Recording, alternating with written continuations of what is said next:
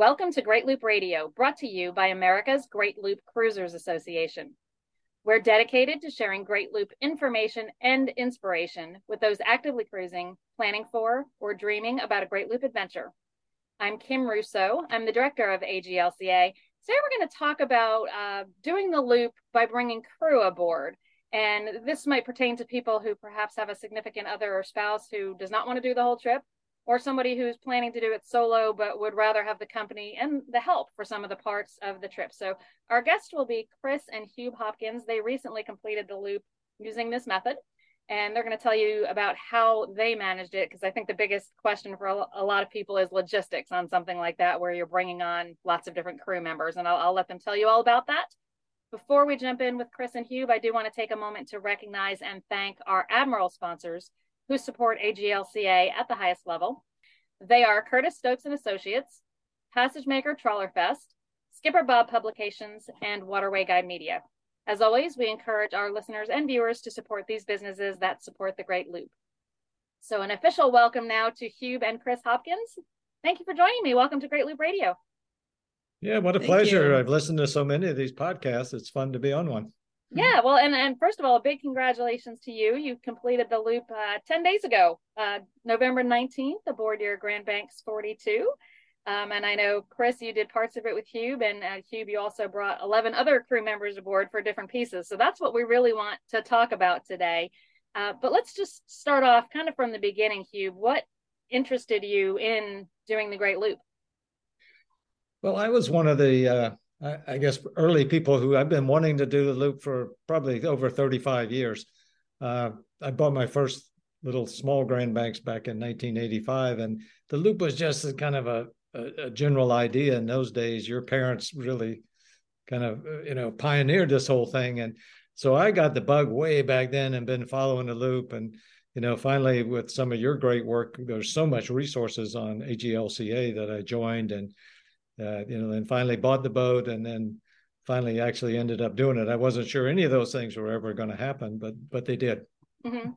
And Chris, I understand that you were reluctant, maybe not reluctant about, the idea of the loop, but reluctant to do the entire trip with Hube. So tell us about that. What made you decide that perhaps doing the entire 6,000 or so miles was not for you? Well, first of all, I'm not a real avid boater. I never have been. So I was brought up in a northern state where boating wasn't done much. I mean, my whole family we didn't know boating. Let's put it that way. I first was introduced to boating by Hube after I married him. So I was never comfortable and still am not, various different aspects. So the thought of doing a whole trip like that by boat, 6,000 miles, was just not, it was just not something I knew I would be able to do the whole thing. Yeah. Well, and that's part of, I think, what makes your story interesting, because for some couples, that would be the impasse right there. One person really wants to do it, one person not so much.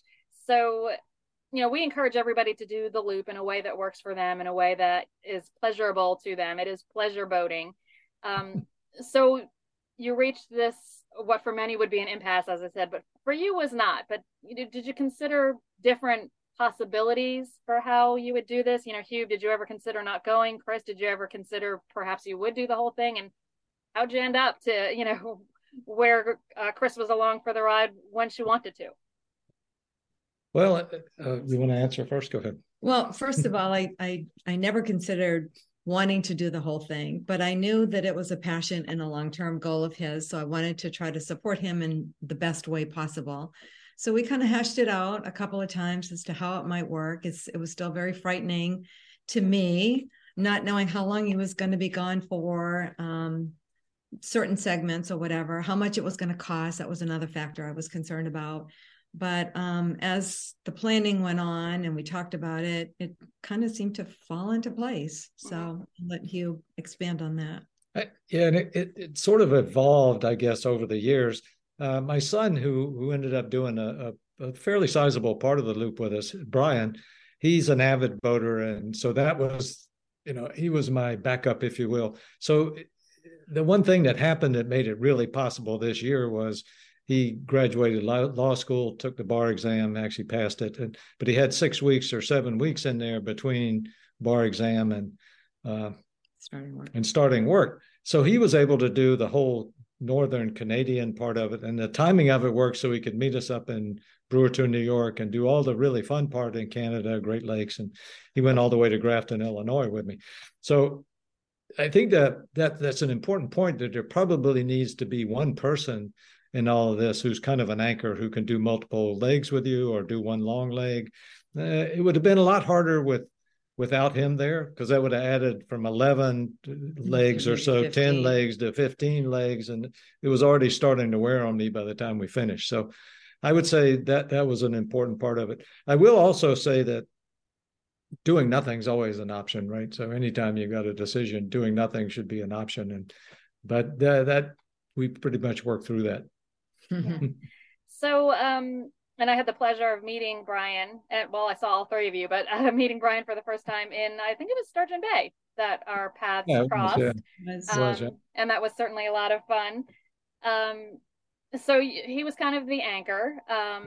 How many legs, Chris, did you wind up doing? I did, let's see, 1, 2, 3, 4, probably 5 total. Mm-hmm. And I think we ended up with 14. Mm-hmm. A lot of them were down the middle of the country. I kind of knew off the top of my head, right up front, that I did not want to do the rivers down the middle of the country. I think I had read about that, how it wasn't very pretty. It could be kind of frustrating at times, and you had to kind of compete with the barges and the tugs and all of that. So that, for some reason, didn't interest me. I wanted to do as many pretty parts as possible. And I also wanted to do some cruising with my brother, who was really excited about this whole thing. So wanted to capitalize on the time that we could spend time together. So which legs did you choose as the ones that you wanted to be part of? Well, I wanted to be starting right at the beginning. So we did the Stuart Charleston leg, and then went to Brian's graduation in Washington, and then did the Bayboro, North Carolina to Oxford, Maryland segment with my brother. And then did the Erie Canal, Hudson River, New York Harbor segment with my brother again. I knew I wanted to do the Trent Severn Waterway right off the top. I had heard so many good things about it. So, and we're all going to be together as a family for 2 weeks. So that to me was the highlight of any of the segments. And then Door County. Mm-hmm. And I was supposed to do the last leg in Florida from Tampa back to Stewart, so I could be at the end of it too. But Hurricane Ian put a damper on all of that. So right, as it did many things. Yeah. But it sounds like you definitely hit a lot of the highlights, and you know, from the look on your face, I think you also had a wonderful experience with the parts that you did. Absolutely. I mean, there were some parts of the Erie Canal that we were very disillusioned with, but it was the Erie Canal. I mean, to say that we were on the Erie Canal is just pretty amazing stuff. Yeah, pretty amazing. So it sounds like between, you know, Brian and Chris and Chris's brother, you had several anchors there of the crew, so to speak. So, you're right. Yes. So how many other crew members did you bring aboard, or how many were there total? There would have been 8 other people. Mm-hmm. And so, you know, all would stay usually about a week. 5 days was the shortest. The longest was about 3 weeks, but that was the last leg where I had to add a person guy was very experienced. He was going to go across the crossing with me. And I ended up asking him to stay going through Fort Myers and all that, because we did a lot of that offshore. So he stayed with me for that whole part, kind of unexpectedly, when I didn't feel comfortable asking Chris to come along when it was going to be all anchoring. And I wasn't sure what we were going to find down there. So, right. Yeah. So, you know, obviously you've been boating for a long time. You have a lot of boating experience. What was it that made you feel the need for crew? You know, was it the technical aspect of you know, having a second person on watch, so to speak? Was it the social aspect? You know, tell us more about the reason for choosing to bring crew aboard. Well, I think there were, I really admire these people who do it solo. I ran into several on the loop, but I think it's a little nutty, to be honest. I love those couple of guys that I did meet, but I think it's not very safe. I've been boating a long time. I got over 50 years of experience. And, as far as me going from one short little period, one place to another place by myself, probably not a big deal. I do it sometimes in the Chesapeake Bay and other things. But, things can go wrong. You can fall. There can be something wrong with the boat or some navigational emergency. Just having somebody there to hold a wheel for 5 minutes is pretty much a necessity. I mean, I know people do it because nothing's gone wrong and nobody's killed themselves doing it, but I just think it's unsafe. Right. And that's fair enough. As I said, to each their own on how they choose to do the loop. Yep. And I think there are many people who do it solo who, if they had a little bit of a bigger boat, a lot of solo loopers choose a small boat specifically because they know they'll be solo. Right. But for loopers on a boat your size, again, we're on a Grand Banks 42. I think there probably are many who would love to have crew aboard, but aren't quite sure how to find those people or how to organize those people. So let's kind of dive into that a little bit. So how, obviously a few of them were family members. How did you find your 11 crew members? Well, it's interesting when you asked me that, I when I went and looked at all of them, they had all cruised with me before, with two exceptions. One was a friend who I brought along, who was the nephew of a friend of mine who passed away this past year. And I knew he was like really interested in buying a boat, living aboard, and eventually doing the loop. And, it just felt like a way to give back to him. So I brought him along. He had a great time, and he's a lot closer to your age than mine, but we had just the best time, and bonded. And then I got hooked up with Ken Pfeiffer, who's a harbor host in Grafton, Illinois. And he came along with me for a little while for one segment as well. So everybody else, though, I had already cruised with before because, I'm delivering the boat up and down, but I'm bringing the boat up and down the East Coast 6 or 7 years before this. And a lot of times Chris didn't want to go. And so I would have, and these people had come along before, so basically they were people that were interested in boating, friends of mine, and they would either do it combination of things. I think they were interested for the boating aspect. They loved to be on a boat. They also did it, sort of as a favor to me, knowing that if they didn't come along, I might have to do it by myself. They want me to go kill myself. But I think they just did it because, I asked them to come along and they knew I wanted them to come. So they said, sure. And then it's like a vacation. The other thing that I think we hit on it earlier is I tried to make it as easy as possible. So the logistics coming in and out, flights, marinas that we were at, all those things, I tried to make that as simple and as reasonably inexpensive for them as I could. Yeah. Now, did you have the Grand Banks 42 before you started the loop?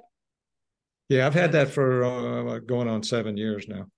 Okay, because I think one thing with the boat, one thing I hear from people is that when they tell their friends and family they're buying a boat of a typical looper size, everybody wants to come along, everybody wants to ride on the boat, and then when it comes down to getting into the details of when can you come, I shouldn't say most, but a lot of people don't have the lifestyle that allows them to have the flexibility to do this kind of travel where you can't necessarily, and it's kind of an old looper adage that you can tell guests when you'll pick them up or where you'll pick them up, but you can't tell them both. And a lot of people, I think, struggle with that level of flexibility. So how did you manage that? I know you kind of were choosy about, it sounds like you did a lot of pre-planning about where the stops would be and where the crew would exchange. So tell us a little bit about how you chose those places and how far in advance you were able to plan that. Yeah, I started with the Looper's Companion book and the big map, and that really became my schedule. I started with the people who were my favorites first, of course, Chris and her brother and Brian, and I knew where they were going to fit on my map. And then I started adding my favorites first. So the people that had been with me before, my closest friends, I started filling those in to what their schedule was around holidays and other events they had.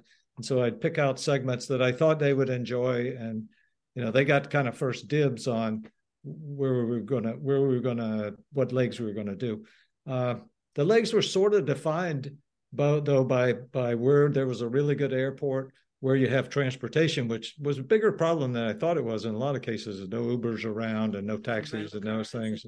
Then Enterprise, you know, was a big snafu in Half Moon Bay one time, another story. And then also where we could replenish. So you had to have those four things to do a crew change, I felt like. So we ended up, you know, transportation got solved with Ubers and taxis. And in most places we could find, if we really dug deep enough, we could find somebody, a private driver, to go pick up somebody at the airport. We did that for Chris in Green Bay going to Door County. We also did it. The biggest logistical nightmare was down in Grand Harbor, Kentucky, where I had to take people in and out of Nashville. It's 2.5 hours away. So we used a driver for one part of that, and then I had a rental car for the other part of it. So, you know, we stopped in places. I can reel off a list, if that's okay, where we stopped. Yeah, I think that would actually be helpful for people who maybe are contemplating the same thing. Would be good to know where those crew exchanges happened, because you've done the legwork for them to figure out where that combination of good airport and other, you know, ground transportation exists. Yeah, I don't think these are the only ones, but Stuart, Florida, Charleston, Oriental, North Carolina, that was a little stretch, but I have family there. And so Oriental is a natural place for me. I have plenty of drivers there. Oxford, Maryland, Half Moon Bay, New York, which is a common one, Brewerton, New York. And both of those marinas are great places. I mean, the marinas are both spectacular Looper supporters. Midlands, Ontario was another one when they finished the Great Loop. So that was easy enough. It was about an hour and a half, 2 hour trip to Toronto for Chris. So we were able to do that. Sturgeon Bay, and then she flew out of Green Bay. Grafton, Illinois is a great place. You had Ken there to help with transportation, and St. Louis is close by.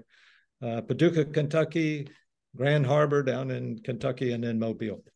So, yeah. And list, I mean, right? That is very helpful, because a lot of people don't, you know, until you pull out a map and until you look at these options, people don't know how close Brewerton, New York, for example, is to the Syracuse airport.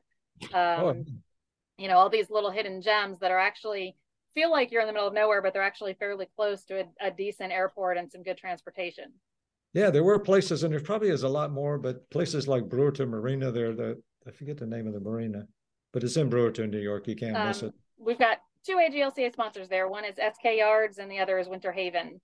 Yeah, Winter Haven. So, yep. Yeah. They're fabulous there. They didn't charge us enough for leaving. We left the boat there for 10 days. And So let's take a quick break and play a message from one of our sponsors. When we come back, I just want to talk a little bit more about, you know, what the expectations were of the crew, any special skills that they needed, and any special skills you felt you needed when you were taking on crew that you knew and had cruised with, but, you know, it's not the same as doing all 5,000 miles with the same person. So we'll talk about some of those skills when we come back. Okay. This is a message from Steve, the dockmaster at Half Moon Bay Marina. If you're heading up the Hudson River, Half Moon Bay is 20 miles north of the George Washington Bridge. They have stellar dog walking paths and parks that start at the marina. They're the only deepwater marina in a 30-mile radius, and the marina is fully protected with a wave-attenuated seawall.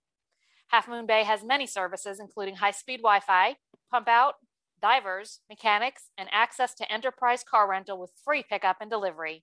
Half Moon Bay is very close to a local airport and train service to New York City, and they offer Looper discounts at a local fuel dock. Stop by and see them when you're on the Hudson River. We're back on Great Loop Radio. Today we are talking with Chris and Hube Hopkins. They completed the Great Loop on November 19th, which is just 10 days ago from when we're recording this. So congratulations to both of you. Their style of looping, Chris went along for the parts that she felt she would enjoy. Hube did the entire thing with a combination of 11 different crew members throughout the course of the loop. So a great option for people who have others who are willing to come, or even maybe able to find some folks along the way who might be able to provide that second pair of hands and second set of eyes, so to speak. Hube, we were talking a little bit about where you exchanged crew and how you, you know, reached out to friends to help you with this. Did you have the entire route kind of mapped out with all of the stops and the crew members before you even left? No, not the whole thing. I'd say I probably had, I did it in halves. I had the whole first half until my son Brian got off. That was all planned out when I left Charleston. So all of those stops, and I mean, not the day-by-day stops, but the crew changing ones, those were all pretty much set when I left. So that took me from March, and then I messed around some in Charleston with the boat and then at Boatyard in Oxford. But yeah, that whole schedule from March up through time we left Chicago, actually, which was determined by the lock in Juliet. Right? September 4th was, I think, as I recall, I'll probably never forget that day. So, go ahead. No, yes. Go ahead. So, how far in advance, because most of these people were flying in to act as crew for you, how far in advance were you doing things like booking plane tickets? Well, usually at least a month, but you know, the airlines have gotten more flexible about that. So that turned out to be not as big a deal because just because of the nature of airlines changing because of COVID and all. I will say, though, we were extremely lucky. We never had a snafu where somebody had to rebook tickets or, you know, sleep in a hotel or any of that. The guy from Canada got COVID. Your colleague from Canada. Well, that was early on, though. I did have a work colleague who was going to come in, and he got COVID, but that was fairly early on. I think before I even left, or before I had seriously left the Chesapeake Bay, which is where I really started running fast to go do it. So, yeah, that turned out not to be much of an issue, and you know, partly airlines and partly just good luck. I think good planning. Yeah. Well, and you said. You know, that you had done the planning, you had the legs or the crew change spots picked out. You know, we all know that another kind of looper adage is the most dangerous thing to have on a boat is a schedule. And if you have not heard that before, for anyone listening, you know, sometimes having that schedule leads to poor decisions about traveling on a weather day when it would have been safer to stay at the dock, those types of things.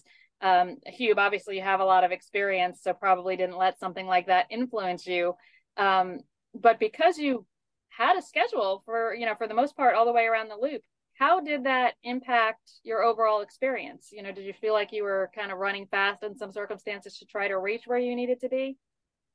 Well, I did occasionally, of course. Yeah. You know, I do believe the adage is absolutely correct, and people are to think about that and take that to heart. And I tell that to all my crew members. They know the same adage. They know that this is risky, that something could happen, the boat could break down, it could be weather, whatever. So they know that ahead of time, and I clearly forewarned them of that. But that being said, I think it is true that you can do this. There's some key points, I think. You know, you really got to be flexible inside those little windows.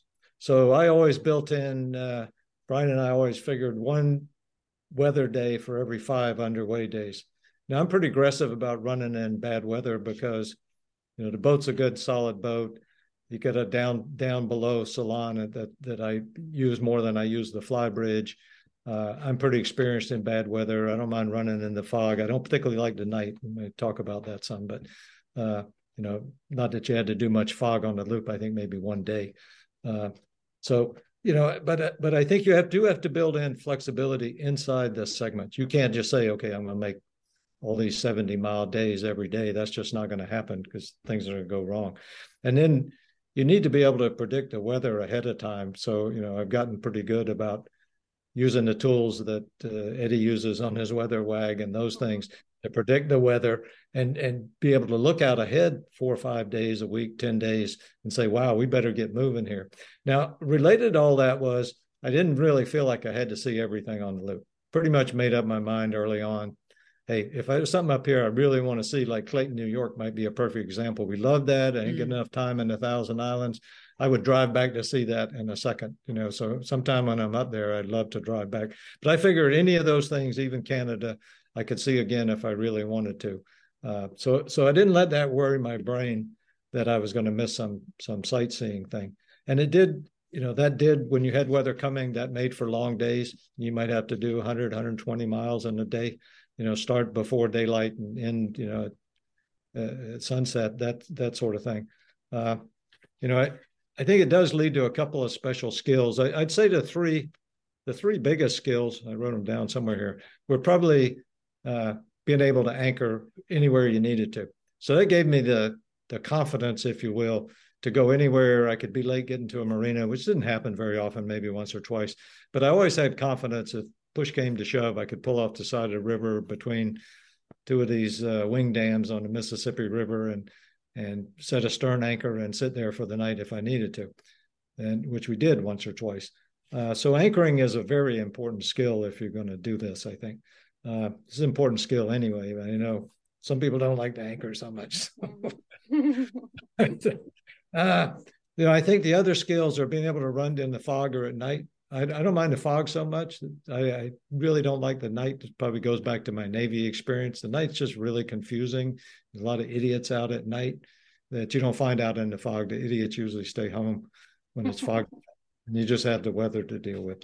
So I would say those skills, you know, pretty much the big things to have, which I think most of the loopers have that capability.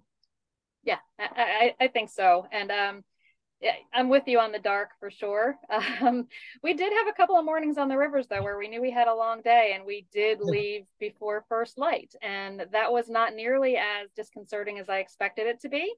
And we only did that if we knew, you know, the marina we were at was within a mile or two of a lock. So we knew, you know, we'd likely wait at the lock. We'd have the 30 minutes or so actually locking through. And by the time we were coming out of the lock, the sun was up and, you know, we had gained an hour in our daylight, well, in our cruising day because of that short little period of darkness. It was just not nearly as scary as I expected. So it's a lot easier to do in the morning when you're leaving because you've already seen where you were. You know what this looks like. Doing it at night when you're coming into somewhere, very shaky. We did it one night.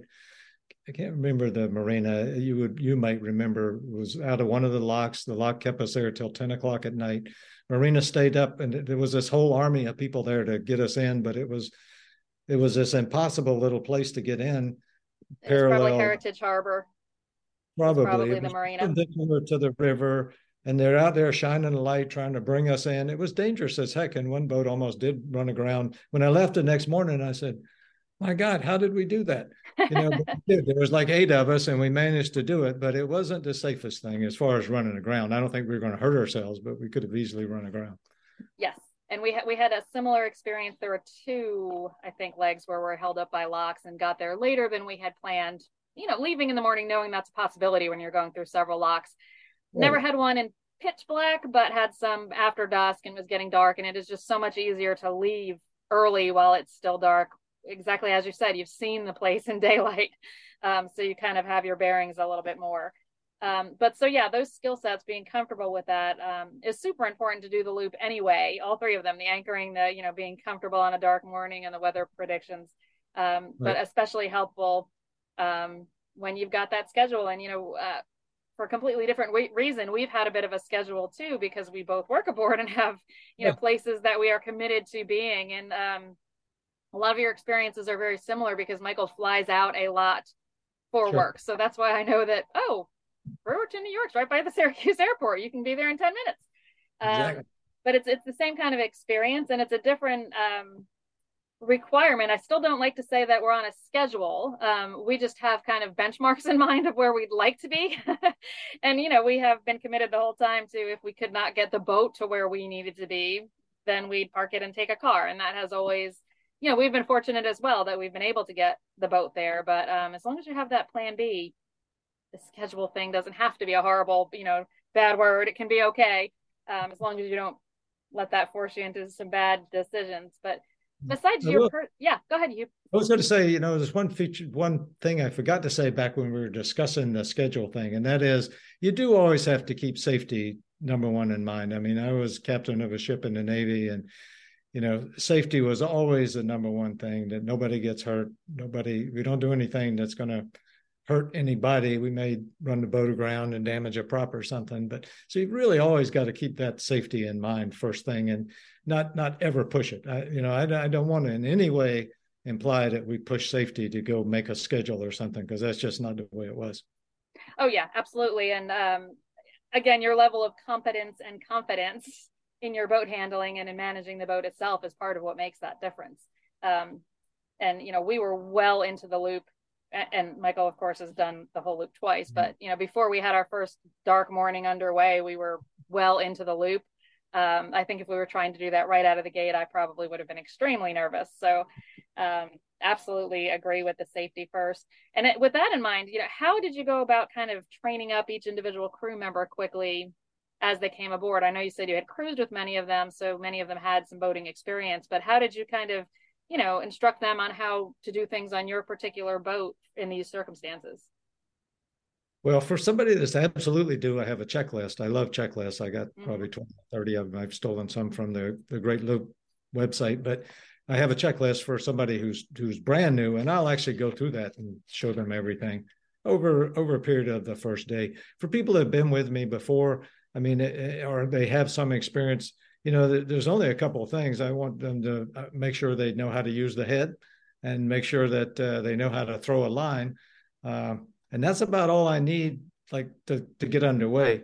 You know, when I tie up the boat, when I come into a marina, I always, I just make it as easy as possible. And everybody, we have marriage savers. I go out and I personally rig the lines, 3 lines on each side, 2 fenders on each side. I'm ready to go alongside, port or starboard. I don't have to go figure that all out at the last minute. And so all they have to do is get one line that I tell them to get this line to that person on the dock, or, you know, we'll get it looped around a cleat or something. Then they don't really have to know too much. So I try to make it as simple as possible. And then, you know, as far as teaching them to pilot the boat when we're underway, I do it a little at a time, right? Start with a little manual steering, and then, you know, teach them all about how to use the autopilot and some of the risks of that, the anomalies of my particular boat, which are, there are a couple. And then we just gradually work through it. And what I do is I take every opportunity to train them that I can. So when an opportunity presents itself, I try to explain it without being too overbearing. I can be a little bit overwhelming to people sometimes, like, you know, that was too much, but but I do that, and then I watch them like a hawk. I have the Grand Banks has a steering console seat, but it doesn't have a second seat for a passenger like a lot of boats. So I have a director's chair that I take up there and sit next to the helm. Some people call it the overseer's chair. Mm-hmm. And I'm usually watching pretty close what they're doing, right? If there's anything going on, I'm watching, and we never had too much trouble. I think the crew is usually as good as I am. They're usually as attentive as I am because they don't want to mess up. And, you know, I've only got a couple that like to be on their cell phones all the time, and work through that. So final question, and this one really is for both of you to answer. You know, if you, hindsight being what it is, if you could look back and plan it again, would you change anything about the way you went about doing the loop? Go ahead. Why don't you answer first then? I don't think so. I mean, maybe if you had time, or if there was time in the schedule, you could do a couple of little side trips. You know, we had not planned on going to Clayton in New York at all until one of my neighbor friends said, "You've got to go there. You've got to go up the St. Lawrence Seaway. It's so beautiful up there, the Thousand Island area." And so I talked to Hube and I said, "Do we have any time where we could just go and see what she's talking about?" And that was one thing we never regretted. So, you know, maybe there could be other opportunities for that too, if time permitted. Mm-hmm. Yeah, I would agree with that. Always allocating more. There's never enough time. I mean, I'm sure in your loop, you missed a lot of things you didn't see. Yeah. And so I know you tried to see everything because you're trying to do it to help us out too. I would say that if I could get people to do longer legs, having Brian for that 6-week period was a godsend. You know, so if I could get people to come for a month that I could really get along with for a month, that would be better. But I would do it again. Sure. Absolutely. I mean, I think it didn't detract from the trip and the accomplishment in any way. I didn't feel it was it was a blast. Yeah. And something you actually just said, Hube, kind of brought up another question for me that I think a lot of people would wonder about. So I know I already said it was the final question, but I do have one more. How, you know, from an interpersonal standpoint, I know these were mostly family members and friends, but you said something along the lines, if there was somebody I could stand to have aboard for a month. We've seen I get lots of requests for, you know, strangers to crew. How challenging is it to bring somebody aboard what is basically your home for that time period and have them there for a week, in your case, mostly a week, you know, sometimes more? Well, there was 2 things I would say that to worry about and work on. One was politics. If you have a difference, if somebody who is of a different political view, just make it off limits. So this friend that did 3 weeks with me the last time, he is of the different political persuasion. And for the whole 3 weeks, we made it clear as a bell, no politics allowed. Okay, so there was no discussion. Even when President Trump announced he was going to run again, that topic didn't come up. It was never even mentioned. Did you see? So that's one. The other thing is eating habits. Strange as it sounds, I have found the most challenging thing is eating habits, both whether, you know, one person wants to go out to eat, one person wants to eat on the boat, one person wants to sit in the bar and eat, another person doesn't want to do that. You know, one person wants Kentucky Fried Chicken, the other one would like a little more gourmet. It's eating habits that I think drive the biggest wedge between people. And so I've learned to just give up on that a little bit and you know, until I absolutely have to put my foot down. And then I also can tell people right up front that, hey, eating habits can be pretty strange. You know, you'd be amazed. I mean, some people want their salad first and can't eat anything else until then. And some people have to eat the salad done when dinner's finished. And so it's like, oh my God, you know, and you just don't think of these things. Yeah. So, those are the two big challenges. Otherwise, it was a lot of fun. Times of meals also. Oh, times, but all related to eating. I think eating habits in general are like, oh my God, you do what? But very interesting. Yep. We are all kind of set in our ways, aren't we? So I like Hube that you were able to be, you know, kind of flexible for most of it with those different crew member. So thank you to both of you for sharing your story, because I think it is probably really encouraging for either solo loopers who really don't want to be solo, or reluctant spouses, whether that's a husband or a wife, who, you know, maybe have a partner who has a different thought about how much of the loop they'd like to do. Like I said at the beginning, I think for many couples that creates an impasse that generally results in one kind of caving to the other's wishes in that area. You know, somebody perhaps who's had their heart set on the loop and never does it because they married somebody who isn't interested, or, you know, somebody who isn't interested but goes along because they want to do it for their significant other, but they kind of let you know all along that this was not their idea or their choice. So I love the way that the two of you found to make this work for both of you. And Chris, even though you didn't do the whole thing, had some great experiences on the loop, and you know, got to accomplish your goal of doing the whole thing. So thank you for sharing that story. It's been really enlightening. You're welcome. Thank you so much. We appreciate all your good work. It was the information that's out there is just amazing. So thank you. Well, I'm so glad it was helpful. That's what it's all about. I want to thank you for your service in the Navy, and congratulations to Brian on passing the bar, because I'm not sure if he knew that yet when we met. I know he had taken the test, but I don't think he had the results. So congratulations to him too. So, so thank you, Hube and Chris. Thank you for being with us. You're welcome, and enjoy the rest of your loop. Thank you so much. And to everyone who's watched and listened today, we will be back next week with another episode of Great Loop Radio. Until then, safe cruising.